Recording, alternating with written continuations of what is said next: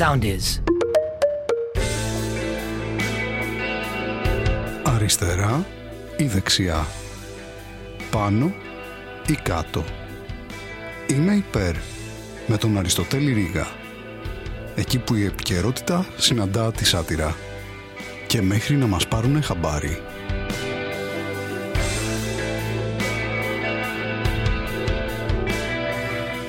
Γεια σας φίλες και φίλοι, επειδή κάποια κουβέντα έχει ανοίξει τώρα στα social media μετά την πρόσφατη καταγγελία βιασμού στη Θεσσαλονίκη ε, θα ήθελα να το συζητήσουμε λίγο ακόμα το θέμα, αν θέλετε κι εσείς. Καταρχάς να ξεκαθαρίσω ότι είμαι υπέρ, γιατί αυτός είναι ο τίτλος της εκπομπής. Ας δούμε λοιπόν τα γεγονότα. Τα γεγονότα σε αυτή την περίπτωση είναι κάπως θολά. Είναι σαν ας πούμε να βγήκανε την πρωτοχρονιά τα γεγονότα έξω σε ένα μαγαζί στη Θεσσαλονίκη με κάποιους φίλους και να φτάσει δύο η ώρα και να ήρθε ο μέτρη του καταστήματος και να είπε: Παιδιά, το ξέρω ότι δύο η ώρα πρέπει να κλείσουμε, αλλά εμείς θα συνεχίσουμε το πάρτι, θα πάμε σε μια σουίτα ενός ξενοδοχείου. Φοβερά εμπνευσμένη λύση σε αυτό το πρόβλημα γιατί αλλούς σε όλη τη Θεσσαλονίκη μπαίνουν αστυνομικοί σε σπίτια, διαλύουν κορονοπάρτι. Εμείς θα πάμε σε σουίτα ξενοδοχείου γιατί εκεί μπορούμε. Κατά τα άλλα, ε, όλοι μπορούν να το κάνουν αυτό, απλά δεν το σκεφτήκανε. Δεν σκέφτηκαν να πάνε σε ένα πεντάστρο ξενοδοχείο να κάνουν πάρτι. Δεν είναι ότι είναι οικονομικό το πρόβλημα.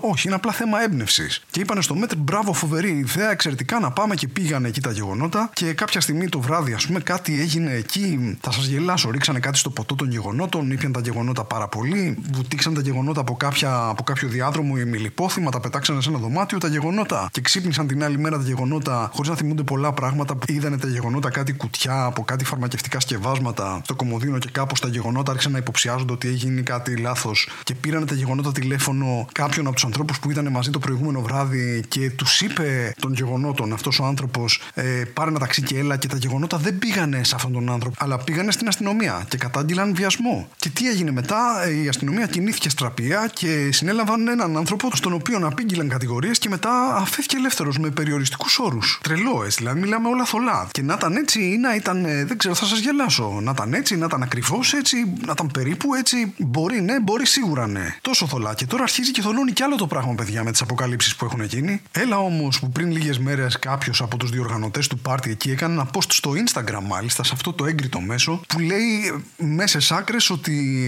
εγώ οργάνωσα αυτό το πάρτι και είπα σε κάποιες κοπέλες να έρθουν γιατί είχαμε καλεσμένους από την Αθήνα και όλα αυτά. Και την πίεσα αυτή την κοπέλα και εκτέθηκε έτσι ψυχολογικά και σωματικά. Και sorry για αυτό, παιδιά, πάμε στο επόμενο story. Η λέξη που χρησιμοποίησε είναι ότι εκτέθηκε αυτή η κοπέλα γιατί προφανώς αυτή είναι η λέξη που χρησιμοποιούμε όταν συμβαίνει κάτι τέτοιο. Και καταλαβαίνουμε τώρα γιατί πολλοί ηθοποιοί ας πούμε, έχουν πρόβλημα με την έκθεση. Ή γιατί η έκθεση είναι το πιο δύσκολο μάθημα ας πούμε, στις Πανελλήνιες. Μιλάμε για πραγματικό εκθεσμό της γλώσσας και της λογικής. Και μετά από μία μέρα έρχεται αυτός ο ίδιος άνθρωπος που έχει ποστάρει, που έχει κάνει αυτό το post και λέει: Παιδιά, ε, μου κλέψανε το κινητό, με δίρανε από την πρώτη του μήνα, 13 του μήνα έγινε το post, στις 13 του μήνα μου πήρανε το κινητό, ξέρω ποιος το έχει κάνει, έχω κάνει μήνυση κατά του συγκεκριμένου ανθρώπου και δεν το έγραψα εγώ αυτό. Μπήκε κάποιος άλλος και έκανε αυτό το post αντί για μένα. Φοβερό δηλαδή. Ένα ρακούν εμφανίστηκε εκεί, μου πήρε το κινητό, πόσταρε αυτό στο Instagram, έφυγε μετά ο σκύλος μου έφαγε την εργασία, είχαμε καλεσμένους στο σπίτι και ποιος μπορεί να αποκλείσει ότι έγιναν έτσι. Κανένας δεν μπορεί να το πει αυτό το πράγμα. Και το θέμα είναι πιο ότι ανάμεσα στα άτομα που έχει ταγκάρει σε αυτό το post το ρακούν που έχει λοιπόν κλέψει αυτό το κινητό, είναι και κάποιοι άνθρωποι οι οποίοι ε, είναι πραγματικά είναι ανήκουστο, ας πούμε, το πώς βρέθηκαν αυτοί οι άνθρωποι μπλεγμένοι σε αυτή την ιστορία. Είναι κάποιοι επιχειρηματίες στη Θεσσαλονίκη οι οποίοι δεν έχουν δώσει δικαιώματα, δεν έχει ακουστεί τίποτα ποτέ. Γιατί όταν πάει κάποιος να πει κάτι, απολύεται. Και έχουν τώρα να διαλέξουν αυτοί οι άνθρωποι εκεί πέρα στη Θεσσαλονίκη, η οποία είναι και τεράστια πόλη. Ε. Είναι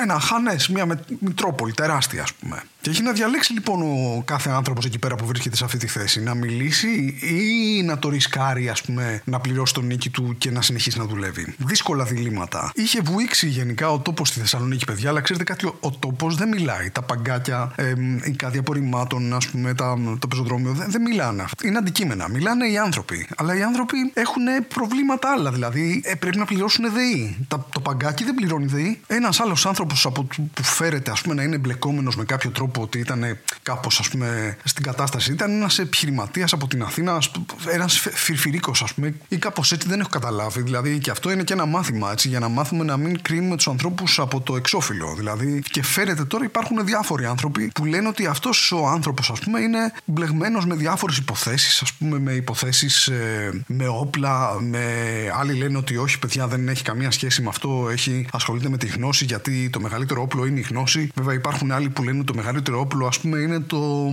το πυροβόλο. Αλλά υπάρχουν και άλλοι που λένε ότι μεγαλύτερο, το μεγαλύτερο όπλο είναι η γνώση του πυροβόλου, που είναι άλλη κατηγορία. Άλλοι έχουν πει ότι αυτός ο άνθρωπος είναι μπλεγμένος σε κυκλώματα, ότι είναι ηλεκτρολόγος, ότι είναι, ας πούμε, ξέρω εγώ, ο γυμναστής του, ε, του καλύτερου τουρίστα που έχουμε στη χώρα, ας πούμε, και δεν εννοώ τον ευτύχη.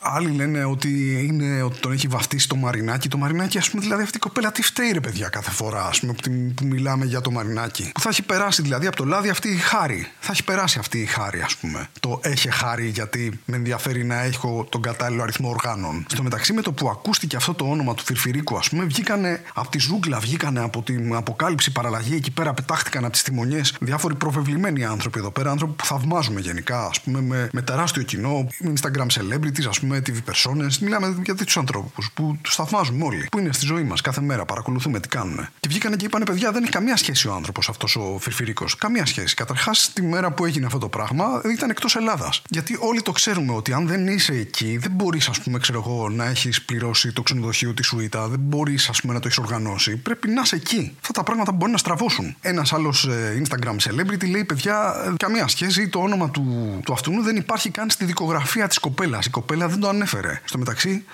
Φοβερό έτσι. Δηλαδή, εμείς δεν ξέρουμε το όνομα της κοπέλας. Δεν ξέρουμε τι λέει η δικογραφία. Αυτός το ξέρει. Γιατί έκανε giveaway. Σου λέει: Κάνω ένα giveaway εγώ ένα τηλέφωνο. Εσείς μου κάνετε ένα giveaway την ε, δικογραφία. Like, subscribe. Το κορυφαίο δε απ' όλα είναι ότι ταγκαρίστηκαν και δύο άνθρωποι οι οποίοι είναι οι ιδιοκτήτες του δημοφιλέστερου αναψυκτικού αυτή τη στιγμή παγκόσμια. Δηλαδή, μιλάμε, δεν χρειάζεται να το πω, είναι αυτό που πάει με όλα. Και εκεί είναι και το ζουμί της υπόθεσης σας. Πάει με όλα. Τα όλα θέλουν να πάνε μαζί του. Αυτή είναι η λεπτή διαφορά. Καταλαβαίνετε Δηλαδή, σκέψου τώρα να είσαι ανακριτής και να έρχεται στο γραφείο σου μια υπόθεση η οποία συνδέει τη νύχτα, ναρκωτικά, ε, μαστροπία, πολιτικούς, μια πολυεθνική. Δηλαδή, μιλάμε το ερώτημα που θα έπρεπε να υπάρχει στο μυαλό αυτού του ανθρώπου είναι πού να πάω να μεταναστεύσω. Ότι συμμετέχει και το Μαρινάκι με κάποιο τρόπο. Ακούγεται αυτό το όνομα. Το Μαρινάκι, δηλαδή. Πάλι αυτή η κοπέλα τώρα, δηλαδή κάπου έλεος. Και βρέθηκαν, παιδιά, και κάποιες ψύχρεμες φωνές, ας πούμε, μιας Ευρωβουλευτήνα που λέει, παιδιά, το, να τα σκεφτούμε λίγο ψύχρεμα. Πώς βρέθηκε αυτή η κοπέλα στη